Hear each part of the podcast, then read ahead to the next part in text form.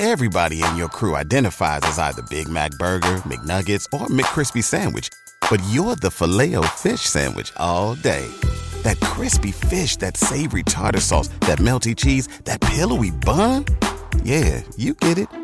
Every time. And if you love the filet of fish, right now you can catch two of the classics you love for just $6. Limited time only. Price and participation may vary. Cannot be combined with any other offer. Single item at regular price. Ba da ba ba ba. People are strange. Something strange. Is that strange? That is strange. That is strange. Wow, that is strange. This is strange. Paydin Layne, welcome to the show. Pleasure to have you. Hello. Hi, so happy to be here on Strange Sauna. Oh yes, you know, and this is uh, for people who don't know you. I mean, you're an avid listener to the show, Patreon supporter, Yes. and yes. and that's something new that I want to start doing is incorporating the patrons because they're a family. You know what I mean? They're part of the show. Yes, absolutely. And I think it's great that you guys like interact with us and want to hear what we have to say and like you let us send you videos because there are a lot of other podcasts that don't let us do that. So, Yes. two thumbs up for you guys. So hell yeah, thanks for joining. And, and I'm hoping that this is like a routine thing that I can do once or twice a month is have people come on. You know, I'm sure you'll come back on if if you want to, and you yeah. know. If I don't mess this up, and invite me back. no, hey, there's no messing up. And I figure, you know, what what a better way to start this out by talking about some straight up murder. You know? The strangest, which is why I thought this would be perfect for your show because it is so strange. It is, you know, it fits right into the uh, the name of the show, Strange Sauna. And so this this topic I know you reached out a while ago. The murder happened on November 13th. This is the quadruple Idaho murder.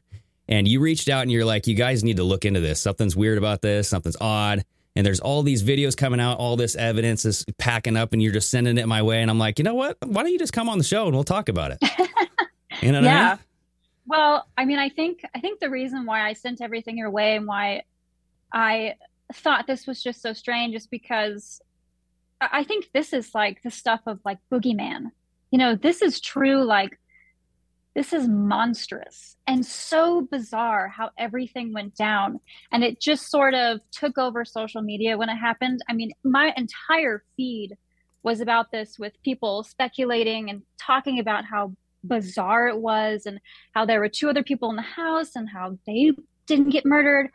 I mean, it was it it needed to be talked about on your show for sure. Absolutely. Yeah. I mean, um, I, you know, I started digging into it. And then with everything else going on with our show, with this show, Oh, yeah. and trying to like div- dive into other topics and whatnot, uh, you know, you just fall behind. But there's so much Yeah. that you sent my way and that I was able to kind of just look up on the fly that I think it's, uh, I think we got a, a lot to talk about here because, like you said, this type of murder is like my freaking worst nightmare. Because Oh, this is me too. This is just psychopath enters your house, kills you with a freaking knife. You know what I mean? Yeah. Like the intimate murder where you're like up close Yeah. and you can feel the knife go. And I'm like, no, like this is like, ugh. Yeah. This is what this is why people make horror movies based Right? off of stuff like this is an actual horror movie. And I know someday they'll they'll make a movie out of this, but this is just wild. Everything about it is wild. And and it's also really sad. And I think the reason so many people are so obsessed with it right now, especially on social media, is because these are young kids. I mean, these are 20, 21 year olds. I mean, they're in their college years, they're having fun. This was mm-hmm. at a off campus college house where you have parties every night and you're having fun and dating people and falling in love, falling out of love, you know, not really worried about your school, but worried about social life. And then everything gets disrupted with a horrendous, monstrous, just violent murder. Yeah. So, I mean, there were four victims, like you mentioned, all in their 20s. You had Ethan, Chapin, Madison, Mo- Mogen? Mogen, yeah, that's what I've been how it's Okay. And then say. Xana Kernodle and Kaylee Goncalves. Or Goncalves. I've heard it Zan- Xana Kernodle and Kaylee Gonzalez. Oh, like there the we Z- go. This, the C is like a Z, and it's like, why didn't you just put a Z in there? But whatever, Okay. gotta make it fancy. Well, So hey, that's how I've heard it. okay, yeah, no, I, I'll take your word for it. You know I don't speak Spanish. In English, please.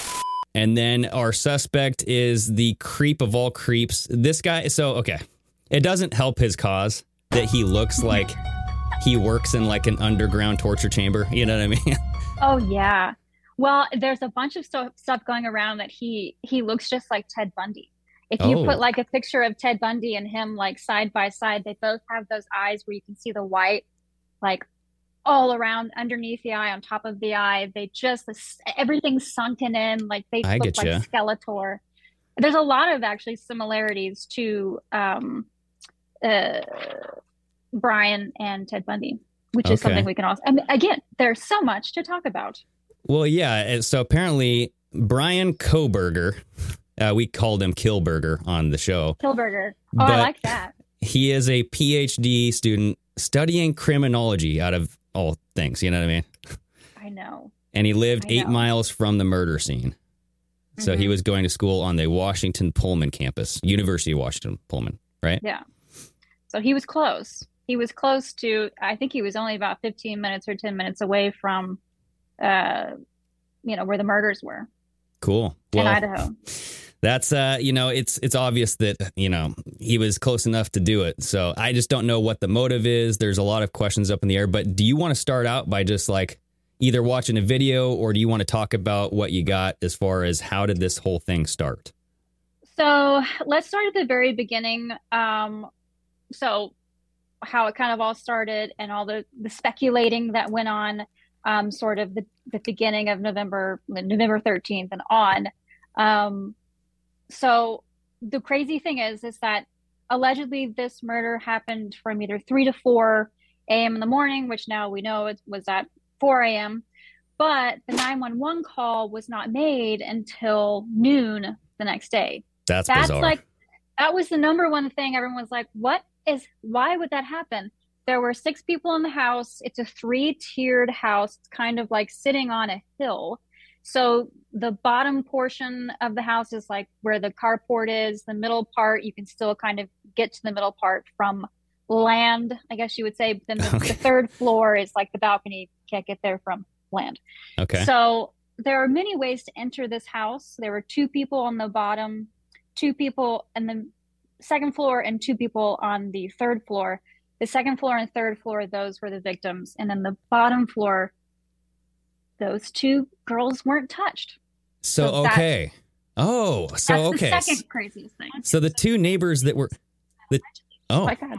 It's my phone. You know, it's my Apple Watch going, repeating me. Oh. Apple Watch. I get you. She wants to join the interview too. But Yeah. so uh, that's odd because I thought that the two girls that survived were upstairs. So they were No. actually downstairs in the basement floor. They were down they were downstairs. But this new affidavit that came out is saying that one of the girls dylan one of the survivors she was actually on the second floor.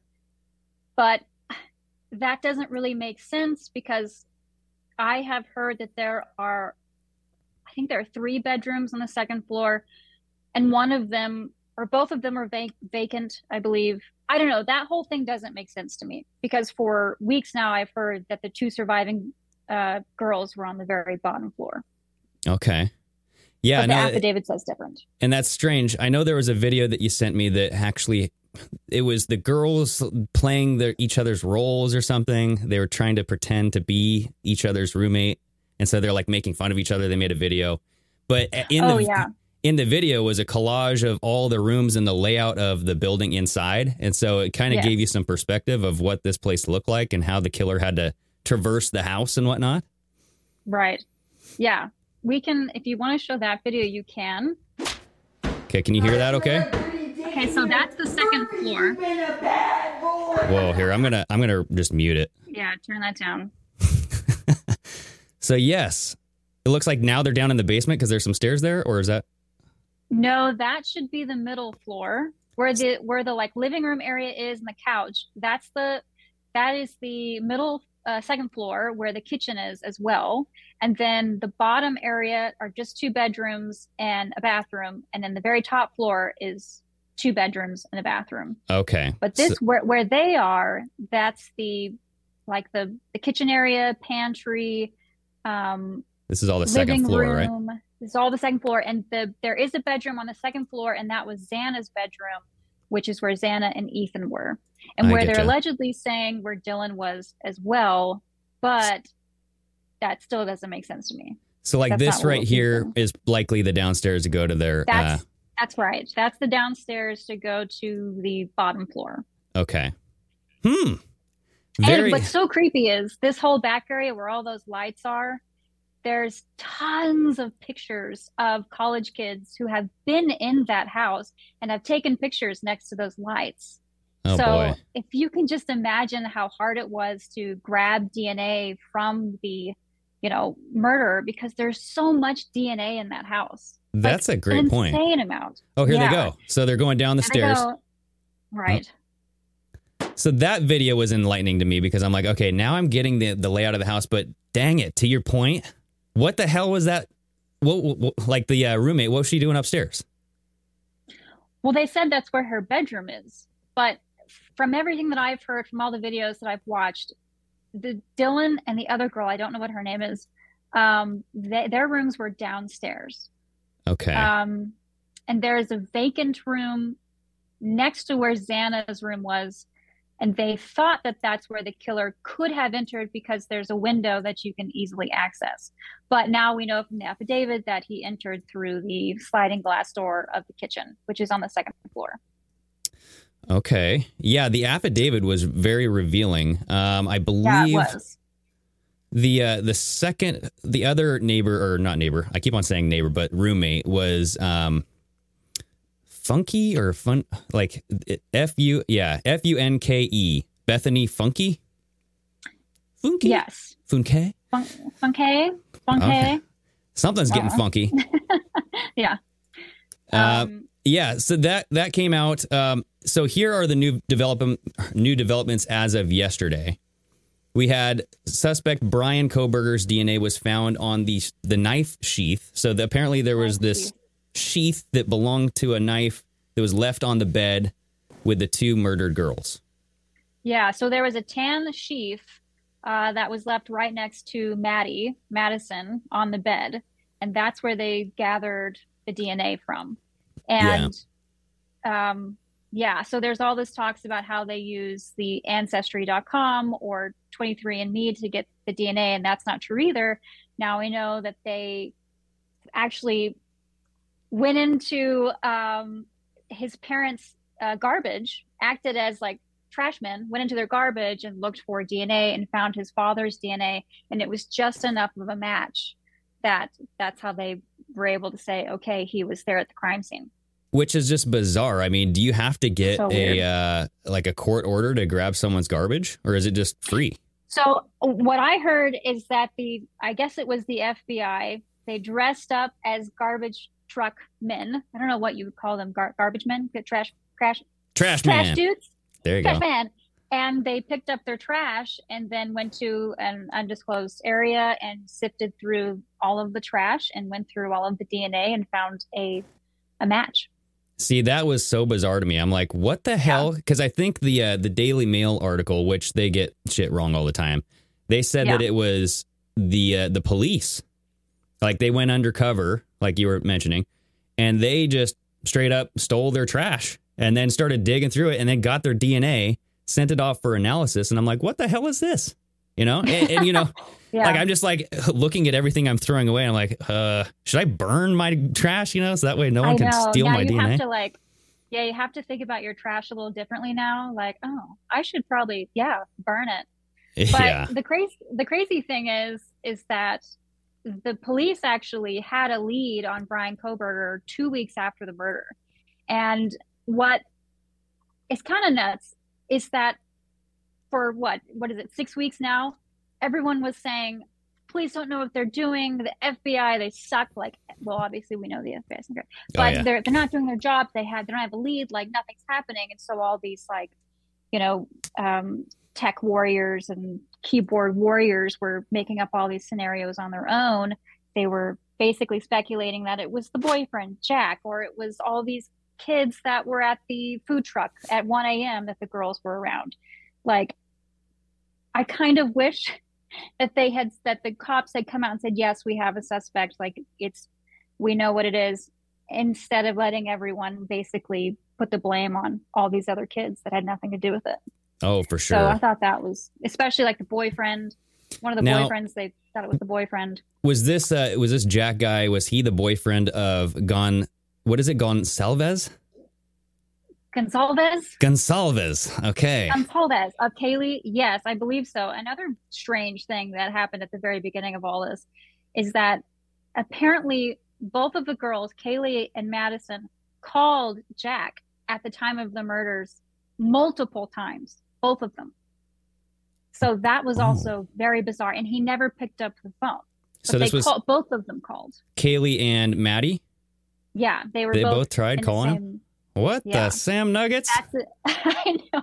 That's why all of this is just so strange because for six weeks now, it's it every day there seemed to be something more and more strange about it, and that was one of the things at the very beginning. That was I was like, what in the world? So Well- maybe it is Jack. Well, and then so this victim, Exana Kernodle, she received DoorDash delivery at 4 a.m. and was playing TikTok videos on her phone just minutes before the murder. And so Yeah. I think they narrowed down the time of the murder between 4 a.m. and 4:25 or so, Right. 4:30 ish. Yeah. I don't know, but I mean, Mhm. she orders DoorDash. She has it delivered 20 minutes before she dies. And Yeah. so if you're this Bryan Kohberger, you're sitting there waiting to go in the house and then you see DoorDash bring in some Wendy's or something. You know what I mean? So it's like, uh oh. And and the, the thing to me is um, what I realized is not only can they steal your DNA, they can just go through your trash. Because I mean, to be Mhm. honest, the murder happened in Idaho. The the guy Bryan Coy, Kohberger. He, he lived in Washington State going to school, but his Mhm. parents lived in Pennsylvania, and so they had to go all the way to Pennsylvania, or at least call the Pennsylvania police and just be like, "Hey, can you guys go steal some trash? We got to get a DNA swab here." You know? So what happened is they so they again they knew that Bryan was their suspect two weeks after the murder, so they followed him. And they Oh. followed him all the way to Pennsylvania with his father. And they actually pulled him over several times, which is super odd. And they made up weird excuses like you were tailing someone or um, we're Mm-hmm. Things that doing a- police always do. Right, exactly. Your And tail lights out. reason- It's a little bright. Uh, you'll get that fixed. Yeah, Have you been yeah, drinking? Just, wanted to, we just want to pull you over because we just felt like being an asshole today. Yeah. um, but they were pulling him over because they wanted to see if he had any um, scratches or cuts on his hands. So was So that, that was like, was that something that was reported by um, Dylan? Was that the suspect had cuts on his hands from like like would they be defensive cuts? well, they were saying that usually when when you stab someone with that much force, that sometimes your hand goes all the way down to the blade, and you can get cuts on your hands, or you can get defensive wounds uh, from the victim fighting back, uh, nail scratch marks, anything like that. That's where he would have the most exposed skin, since we know in the affidavit now that he was wearing a mask that only exposed his eyes and a full black outfit. So the only Okay. thing that probably would have been exposed were his hands. So they were trying to look to see if he had any type of wounds on his hands. I get you. Yeah, his hands and then those bushy eyebrows of him. I'm like, I got bushy eyebrows. Shit. Hopefully they Yeah. don't come knocking on my door. But uh, no, I'm just kidding. But uh, the thing that I noticed the most is that how much they used the cell phone data because Yeah. this was pertinent into tracking his movements. And you know, as Right. far as like, first off, if you're gonna like murder somebody, why are you bringing your cell phone, bro? You know. So what he did though, to I mean, he was kind of smart. So what they so he left at his um college at I think around like 2:45 in the morning. Mhm. And then he got into Idaho and he turned his phone off. So I guess he's smart, but then he turned his phone back on at like 4:45 a.m. in the morning. Like right So- after the murder, right? Yeah. So he's not that smart, but he tried. I mean, But A, A for effort. I guess. But um, yeah, so it, it had a lot to do with, uh, I guess, pinging his phone, and then also they caught his car. One of the main things that they they caught him on, obviously, was the DNA, but also that his white Elantra, yeah. because they found a lot of street footage of him basically just driving back and forth on the victim street over and over and over. I think he passed it like three times, going super fast, and Okay. then finally stopped. Yeah, So- they they said that um, Kohberger was stalking the victim's home at least twelve times before the murders. So I think they traced back his cell phone data and saw that like he actually went there weeks beforehand, maybe days, Right. I don't know, but up to Yeah. twelve times where he was just kind of like casing out the place, being like, okay, this is how I'm going to do this, this, and this. Which doesn't. Yeah. It's like seriously, why are you bringing your phone everywhere? You know, because that's that's not doing you any justice I here, mean, buddy. Es- especially since he's studying criminology like wouldn't that wouldn't you know not to do that Yeah, and you know? apparently he applied for a police internship a month before the killings. Yeah So so, that he could be in his own investigation basically That's what he wanted, I bet. Yeah, that makes Isn't total that sense. wild? oh it's so creepy and so but that's it but again full circle going back to that's what ted bundy did remember he wanted Oh. to be his own lawyer and he wanted to be a part of his own case That's So, true. I and mean- know what you can kind of get away with, know where the loopholes are, know the law. yeah yeah. Um, yeah, and then apparently Kohberger's sister starred in a slasher movie. Did you hear this? Okay, my mom called me this morning because she knows I'm doing this interview and uh, or podcast or Oh, whatever. the hi, hell Mom. I know. Yes, they had my mom, and she was like, "Okay, I have something weird that I found out this morning." And she's like, "Did you know that his sister was like a- a- starred in starred in a, a, a horror film?" And I was like, "Did not hear that." Yes. I've learned that a group of forestry students are planning to go up the mountain and cut trees. What is it? Cabin down there? Maybe they have a phone. No one has a phone out here, you jackass. It's just a hunter's cabin. Season hasn't even started yet. There won't be anybody there.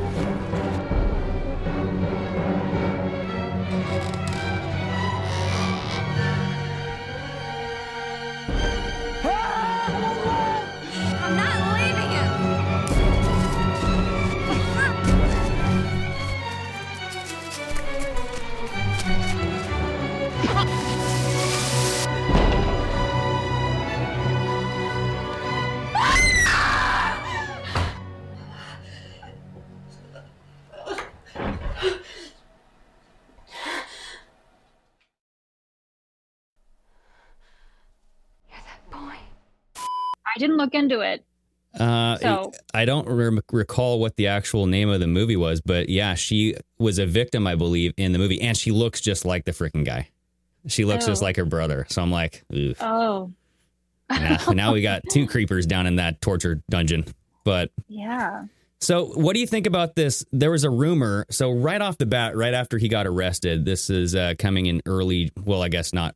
When did he get arrested? In early January? He got arrested uh, on the 30th, December 30th. Okay. So, a couple days later, on January 2nd, you had this um, female inmate who supposedly was sharing a, uh, a cell with him, was accusing him of saying things like, You come in here and I'll cut you. And he was taunting the guards, exposing himself, singing violent rap lyrics. And she was base yeah, she was throwing out these de- now I don't think she was necessarily telling the truth. Okay. I'm just going to say she's an inmate for one.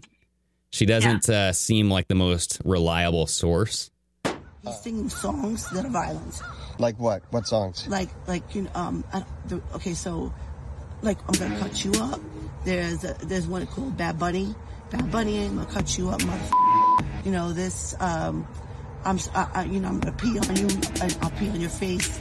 Um, so it's usually by Bad Bunny or uh, Snoop Dogg. He said, you know, do what you want with, with me. I don't give a uh, mother. You ain't gonna do nothing to me because I'm gonna cut all of you up. Um, uh, those were the words, and he just kept repeating songs that were very violent, um, and then pulling his shirt up and his pants down. Exposing himself or just his underwear? No, no, exposing everything, his top and bottom. His like genitalia. Yes. Right. Um, I, ha- I actually have never heard that. I've heard the exact opposite. I've heard that he's very quiet. Um, he he says yes, ma'am, yes, sir. Um, he's very polite to everyone, and he just. I think someone actually asked him. Uh, someone in maybe it was his jail cell mate. I don't know, but they asked him, you know, uh, why did you do it? And he goes, I didn't do anything. And that's the only thing that I have heard that he said in jail. So Yeah. I don't know where you, where, but who, but who Well, knows? For sure. No, and that's that's why I thought that this was suspicious because like when it first all came out and first started happening, he was this monster, like foaming at the mouth, exposing his genitals to guards and stuff, being like, "Come and get it," you know, like I'll cut you. Yeah. But then it's uh then I've heard nothing but just he's silent, poised, just going with the flow, you know, just like, okay, let's let's get this done. So it's very he- very I- strange. He thinks he's going to be exonerated. Like he really think he's he's going to plead not guilty. He says he's completely innocent and didn't do anything. And his attorneys right now are really um, trying to make a case. I don't know what kind of case they can make because they have pretty good DNA evidence and they have a lot of street footage with his vehicle. So I don't know. I don't know what they're thinking, but it'll be interesting because it's definitely going to be um, it's, it's going to be interesting. Well, to your point though, that house had a lot of DNA in it. I mean, not Oh, not yeah. calling the girls hoes, but I'm just saying, like there was a Well, lot of DNA. You know? Well, the, from what I heard is that that was the main party house um, for the fraternities and the sororities in that area. Wow. So it, I think it was called like Greek Row or something like that. And that's where, you know, after all of the balls or off after going to the taverns or anything like that, they would all congregate back at that house. It's a really big house. It's quite amazing how big that house is. Um, so there, there's so many pictures of, of just young kids sitting on that couch, taking pictures in front of those lights, um, in the kitchen, in the bedrooms. So the reason why I thought it was taking the police so long to get a suspect is because there's just so much DNA in that house. But now we know that there was a knife sheath, and that's what that's where the DNA was. So, So- I- I'm wondering, like, what was on that sheath because they said it was specifically on the button, like that snaps it shut. Yeah, the snap the snap of the button is where they found the DNA. So, did he have like a bloody hangnail or something that just got on there? I don't. I don't know. Or, or that's why I'm thinking he was cut and he got some of his own blood on that sheath. Mm, And so that's why I think the police were maybe looking for any type of injuries on his hands when they were stopping him for all those traffic stops.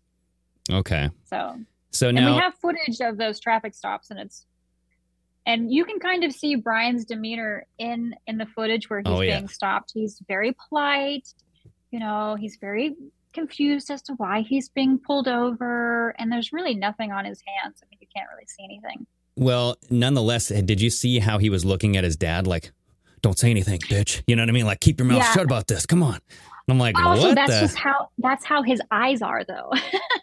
he just his darts. yeah. you know, he's got those creepy like I can't open my eyes that wide, but Yeah. He's got those uh, I'm going to I'm going to torture you in a dungeon eyes. So, um, yeah, I'm gonna stab you like 34 times and enjoy it, and then tell you that I'm I'm here to help you. I mean, you know, innocent until proven guilty, but come I on, dude. so. come on, dude. You can't look like that. Yeah. No, I'm just kidding. You can't look like that and be innocent. yeah, come on now. Um, Come on now. so the the Hyundai Elantra, or no, what was this? Yes, Hyundai Elantra. Yeah, it's a it's a hundred. It's a white Hyundai Hyundai Elantra, okay, and it was seen on 2011. it was seen on surveillance footage like around the neighborhood, right? Yeah, Um, I'm back seeing and forth. I'm seeing at 4:17 a.m. a neighbor security camera picked up audio of what sounded like voices or a whimper, followed by a loud thud. A dog can also be heard barking numerous times. Now, Kaylee had a dog. There's TikTok Yes. videos of her having all this. That's the dog that she shared with her boyfriend, right? Even Mhm, though they Jack. split up, they still have this Mm-hmm. dog. Yeah. Oh yeah. And so this is where it kind of takes a turn into the weird for me. Not that this is not weird already, but the the two roommates that were not touched.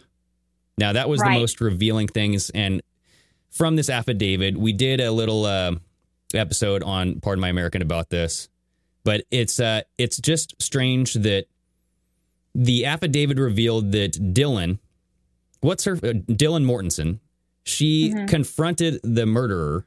He was, as you described, wearing a mask, nothing to reveal but his bushy eyebrows, and he was all dressed in black. He walks by her, does not do anything to her. She lets him walk away. She just stands there, goes back into her room out of fear, and then she doesn't call 911 until six hours later, right? Or eight hours later ish. I don't know. Right. Yeah. So, So, I mean, yeah, I, I've seen several videos on TikTok about this um, of a lot of people saying, you know, just stop attacking her. You don't know what you would have done in that situation. Maybe he didn't see her. So I want to talk more about Dylan and her seeing the killer because I think that the stuff that people are saying is insane, but it makes a lot of sense to me. So this is standing in the living room, and down this hallway is Xana's bedroom. So this is where Dylan heard the noise coming from, and clearly you can see that from Dylan's bedroom, you can't see down here. This room is way off to the side. So back in the living room where he would have had to go, he would have had to go this way by her room. So her room is right not here, that's the living room. He would have come from that way. It's right here. So he would have had to swing a very sharp turn to go back toward this sliding door. So with the adrenaline he has because this was such a quick incident, he probably didn't see her. Um, you know, may, maybe she went in her room and she fainted. You know, we just don't know the circumstances. Um, I mean, I don't, I, and also, again, this is a, a, a college house where people are coming in and out of that house all the time. Mm-hmm. And, you know, kids are kids. Well, they're not kids, but teenagers are teenagers. And who knows, you know, maybe she thought Kaylee had uh, guys spend the night with her, or, Yeah. you know, Ethan had a friend over and it was cold outside. And so he had a, you know, a, a ski mask on. Like, you just never know. It- is super odd. I think the oddest part of it though is that there were two people in the house when this whole thing was happening that they they didn't hear any screams they i guess she said she heard a little bit of crying that's about it why the dog didn't bark um like why the other roommate didn't come out and look like yeah. Where was the other know. It- roommate? it's- where was the other roommate when this happened? I will say I do feel really sorry for those two girls because they must have like insane amount of survivor's guilt. You know, Mm, Yeah, Or- or, or- they were in on it because listen to this. I mean, if you're in on this, I mean, how far is the drive from Pol or not Pullman, but uh, was it in Pullman?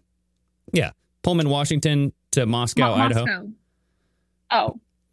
Oh, um, So if you're Bryan, yeah, it's only it's it's it's ten miles. It's ten miles. 10 miles. Okay. So it's not, uh, it would not take him uh, over an hour to get there. Like it would, No. how far is it? This is like, I think they said it's like a fifteen minute drive. oh, okay. I was thinking like this was like an eight hour drive or something. And I'm like, wait a No. second.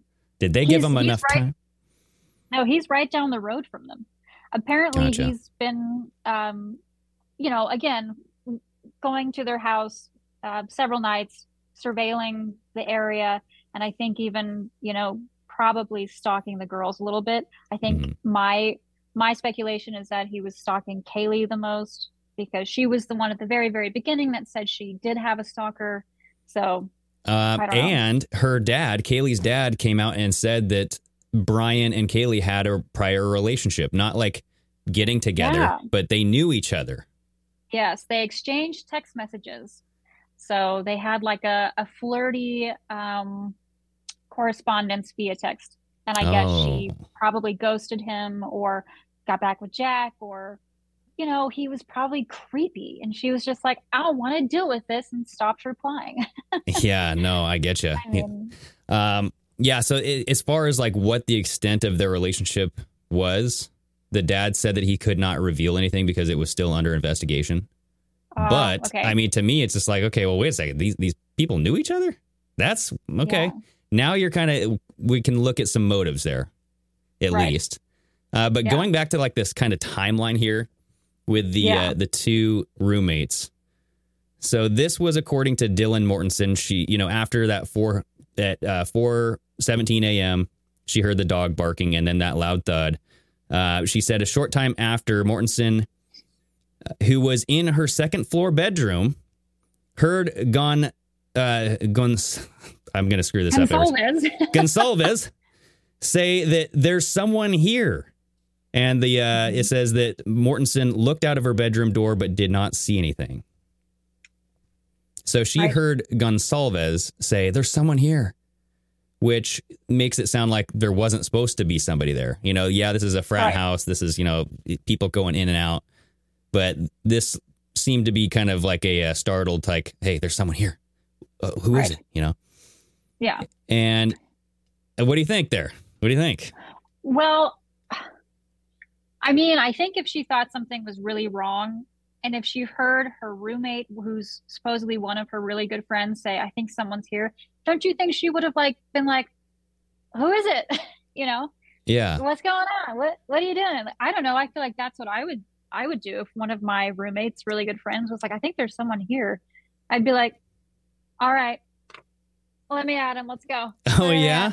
You know, like I'd be I like, I'd- "Come here, bitch! You creepy looking Exactly. effer." No. Uh, yeah, exactly. But then, so she said that she looked out of her room a second time shortly after when she heard what she thought was crying coming from Kernodle's room, which was also on this, which was also on the second floor.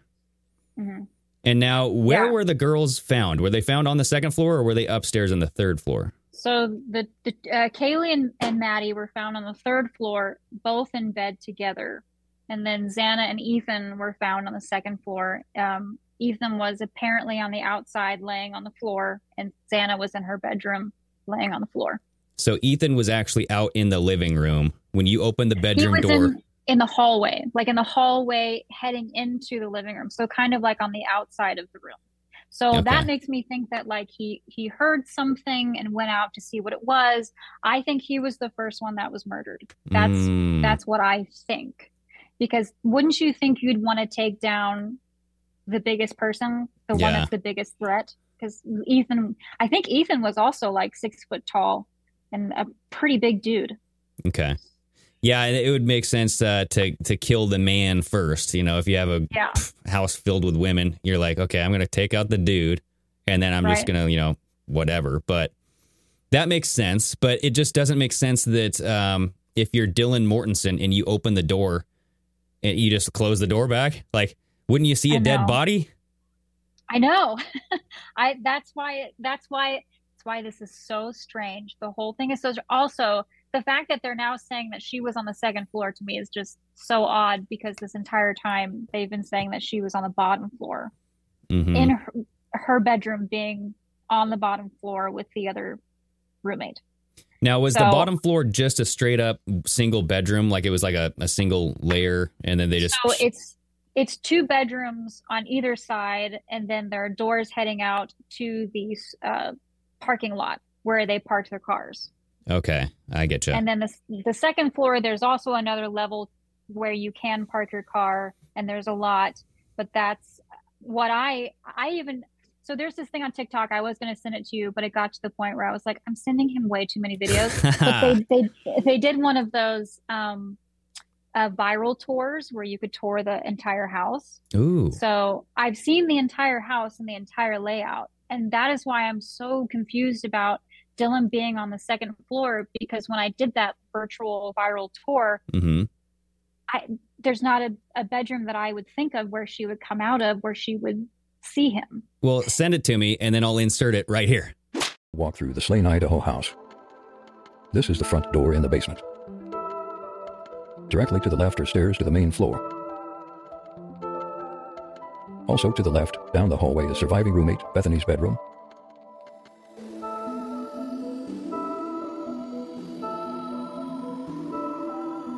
With a window to the view of the front parking area.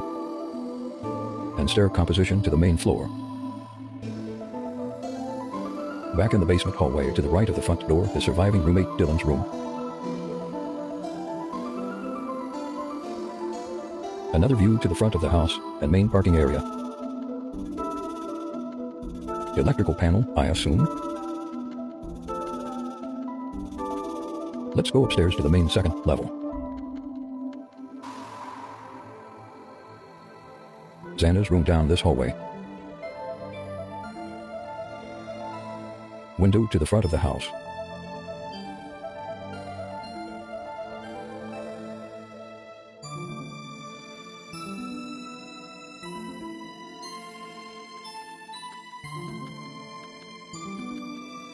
Going into Xana's room. There is a bathroom right outside of the room on the right. And a window to the front of the house.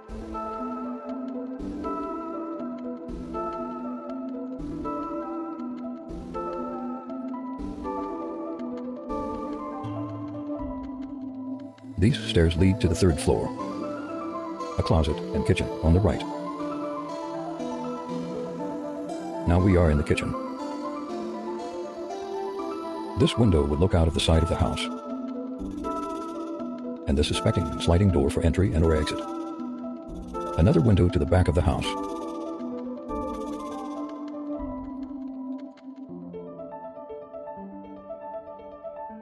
Let's go inside the empty bedroom on the second floor to the left of the stairs.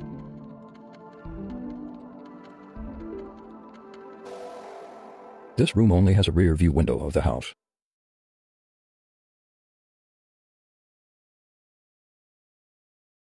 Now we'll go to the third floor. Bathroom located outside of Maddie's room. Inside of Maddie's room to the right of the staircase, she has one window to the rear of the house.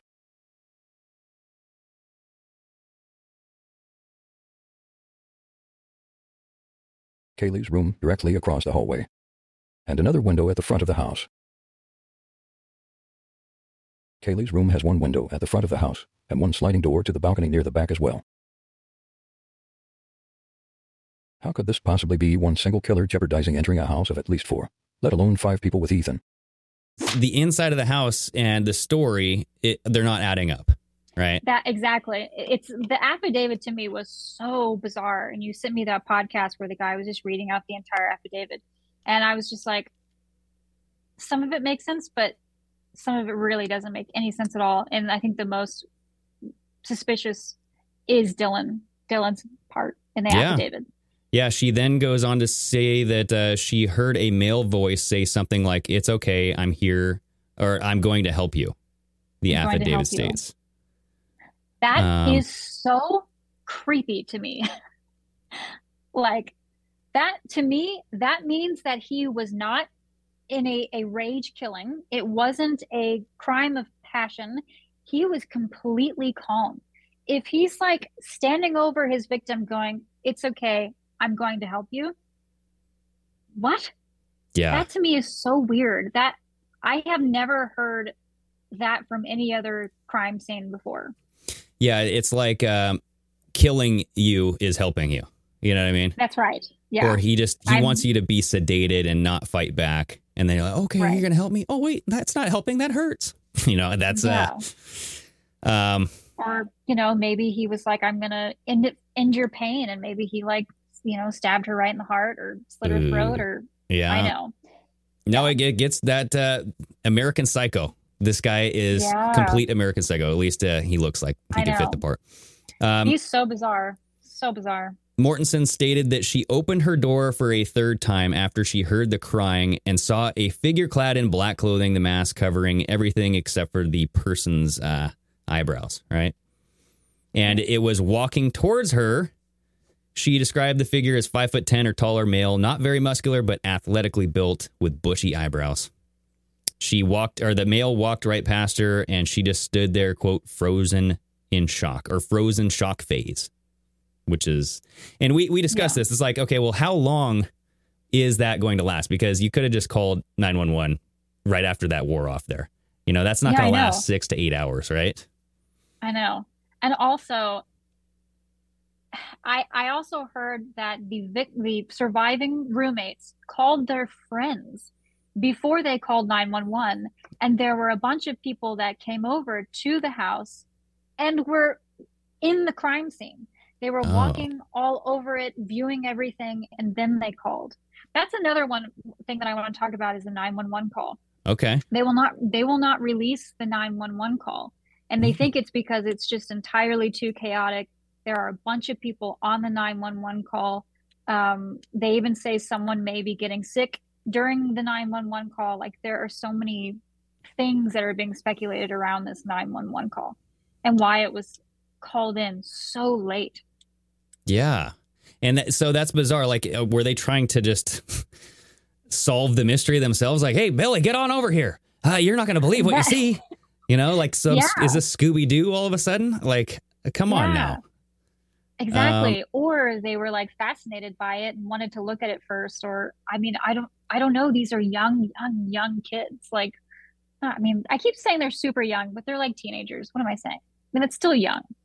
Well, so they, the roommate did not call 911 until 11:58 a.m. The killing took place between 4 a.m. and 4:25 a.m. So I mean, that's around eight, eight plus hours. And Yeah. she requested help for a quote unconscious person. Like, can you Which not I- tell? I'm now hearing that that's not true. Oh, That that oh. never happened. Yeah.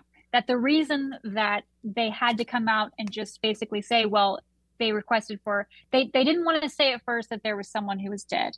So they just the police just decided, you know, they called in to say there was an unconscious person. okay. And then they left it they literally left it at that and there has been no other talk about the 911 call until recently when, you know, people are saying this is probably why it happened and, you know, okay. I don't know. That the 911 call to me is also super sus. It's weird. And another thing that's weird is they mention a uh, shoe print that's right outside the sliding glass door that you mentioned. And Yeah. so in the mud right outside, they found a uh, an imprint that looked like the diamond shapes of the bottom of a van shoe. You know, like van soles. Oh yeah. They have the Yeah, like yeah. diamond shape. They said Yeah. it was consistent with the pattern of the sole of Vans shoes, but they don't know whether or not Kohberger owns Van shoes or not. So it's like, okay, well, is that relevant? I, we'll find out. Yeah. I mean, okay, but again, like there are tons of college kids who walk in and out of that house every day who are probably wearing van shoes. Also, the Mhm. girls could wear van shoes. I have a pair of van shoes. Yeah, that's true. I mean- I mean, Vans ha- are unisex, like across Yeah. the board, pretty much. Yeah. So, So, uh, and then the one thing left is we don't know where the murder weapon is, right? yeah, the they they don't have a murder weapon yet. They haven't found it. So that's another super bizarre thing that they would find the sheath. Like why would why would he leave the sheath there? Right. Well, I mean, he's dumb enough to take his phone with him. I mean, he's, he might as well True. just left his cell phone there too. You know. That's very true. Although they are saying that his car came back around 9 a.m. that morning to the house and Hmm. then circled back home. So they were thinking that he realized, oh shit, I left my knife sheath. I need to go back and and get it. And then he was like, "There's it's too light outside. Like I'm not going to do that." Yeah, So and it's also one of those. weird thing. It's also one of those things that murderers do is they go back to witness the dead bodies. Like maybe he wanted to go see what was going on, and maybe he was just you know fuck, freaked out. You know, he was like, Yeah. uh, I want to go see what's going on. Like, are the cops there yet? Like, uh. Yeah. But uh, yeah, to me, it's like okay, so we got this story where this someone breaks in, it, supposedly this Bryan Kohberger, kills the four kids. The two kids supposedly did not get touched. Um, uh, what's her name? Mortensen and uh, Funke. Funk, Uh, Funke. They supposedly had bedrooms downstairs in the basement, but they were upstairs, or at least uh, Mortensen was. hmm We don't know why she was upstairs. In the affidavit, it said that her bedroom was upstairs. We're believed that it's downstairs. So hmm who knows? Maybe she's, Who knows? You know, maybe but, it is. Maybe it is upstairs. I mean, I, I don't know. Um, and then we we just have the uh, the car data. So his his car was tracked all over the place, going back and forth to the house. And why did he turn off his phone then? You know what I mean? Around the time of the murder, why did your phone shut off there, bro? You know? maybe he's thinking uh you know maybe he he got smart all of a sudden was like oh i need to turn my phone off they're going to track me here you know Mm, But then why would he turn it right back on, you know, at the scene of the crime? Yes. Or maybe he didn't want any distractions. He's like, I don't want any distractions. I'm going to turn my phone off. I I'm going to get in Zen mode and I'm going to help these kids out and I'm going to violently murder them in the middle of the oh. night. Oh, violent Zen mode. Oh my God. Nothing scarier than that. I know. Uh, he goes into the house, leaves his murder weapon sheath on the bed for the cops to find with his DNA on it. So that's just like, okay, too convenient in my mind. Mhm. But nonetheless, I guess it happened. And, Right. you know, we'll see what happens now. Um, I, I just don't know why the roommate waited eight hours to call 911. That is really suspicious to me. I think that that's the, I think that's on everyone else's mind. Like people are so confused by that. That just doesn't make any sense at all. Although I don't think a young girl could be capable of murdering them, murdering her, their room, her roommates. Yeah. I mean, you know, like, you know, if you were to believe that Dylan was somehow in on it or the other two roommates were somehow in on it, how would they be in on it? Would they be a part of the murders? Would they be the ones saying, hey, you know, maybe Bryan was just like a hitman? Yeah. You know?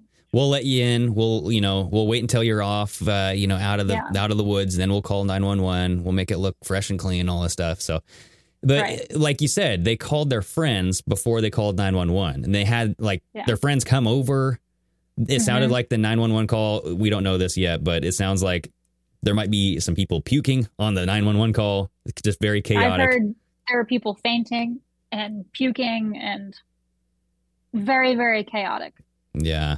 I mean, the biggest uh, mystery to me is still just the roommates inside the house that weren't touched because you can't not hear somebody get knifed to death, right? That's going to be, you're going to have loud thuds, you're going to have violent reactions, you're going to have, I mean, screaming. you're Yeah. gonna you're gonna have at least like loud noises that sounds like somebody's fighting for their life. You know what I mean? Yeah. I mean, and also stabbing someone is not quiet. The act, the actual going into a body is not quiet. I mean, and hitting a bone or anything like that, like that, that's just not quiet. That's Mhm. very loud. Um, and to do it to four bodies, to me, that is, that is what is so creepy and so strange is that one person could kill four human beings by themselves with just a knife. Yeah. I mean, I know it's possible, but when have we ever seen that before? Has that has this ever happened before? Oh man, I I gotta imagine it has. I mean, as far as like mean, sure, a family yeah. member going deranged, you know, and just slaughtering. Yeah, but it's usually just the parents. They usually go for the parents and that's it. It Yeah. hasn't been like four people. Yeah, that's why true. this is just so weird. Well, and there was so much blood. I remember when this first happened, there was so much blood that it was pouring out of the house or was seeping out of the floorboards or something. You could see it from the exterior. And so Yeah. there was a mess. And this girl just pops her head out of her doorway, out of her room. And what, you don't see the mess? Yeah, you don't see that? Like maybe it was fresh and they weren't bleeding out as badly then, but don't you see like a body on the ground? Yeah. Or like if your roommate, first of all, one of her roommates is whimpering and crying, wouldn't you go and say, What's wrong? How are you? How, how are you? What's wrong? Yeah. What's wrong? How are you? How are you, how are you doing there? Uh, yeah. Can I help you? Can I help you? Customer Um, service style, you know? yeah. And then you also hear your other roommate say, I think there's someone here. I would Yeah. not go back in my room. I just No. wouldn't. No. So it, it's but that's me. very fishy. I think we need the 911 call. We need to know exactly further more information on Dylan's story and what's going to happen with this other roommate. Where's her story? You know, the Funke. I know what. I, where's Funke? Like, no, she's she hasn't come out and said anything. Again, I if if they are innocent and they have nothing to do with it and they were just being stupid, this is very sad for Mhm. them. I Yeah. mean, that's sad. It's sad nonetheless. I mean, you had four young kids die, and uh, there's a murderer. We hopefully he got caught, but we'll see. I mean, there's things that are just too convenient for me, and Yeah. then there's also just things that don't add up. And Right. right now we don't have the full picture, and hopefully within the next couple weeks or so we get the full picture. So, I hope so. and then maybe we can have you back on to to recap it. Hey, would love that. Hell yeah! Well, thanks, Paydin, for uh, joining me. This was really fun. Before I let you go, is there where can people find you? Um, you can find me on my Instagram at Paydin underscore Layne. And yeah, because then all my information is on my Instagram. So find me on my Instagram. Okay. Right on. Will do. And then, yeah, thanks again for joining me. And then, everybody else, thanks so much for uh, listening to the show, supporting the show, and everything you guys do. We appreciate it so much. And until next time, sayonara. Okay. Well, hello there, audio listeners. Greg here. I hope you enjoy this free Strange Sauna. Strange Sauna is a side program that I'm doing on the side here, still connected to the Pardon My American broadcast. If you like the content in this segment and you want to hear more, go check out the full episodes only on Patreon at patreon.com slash pardon my American.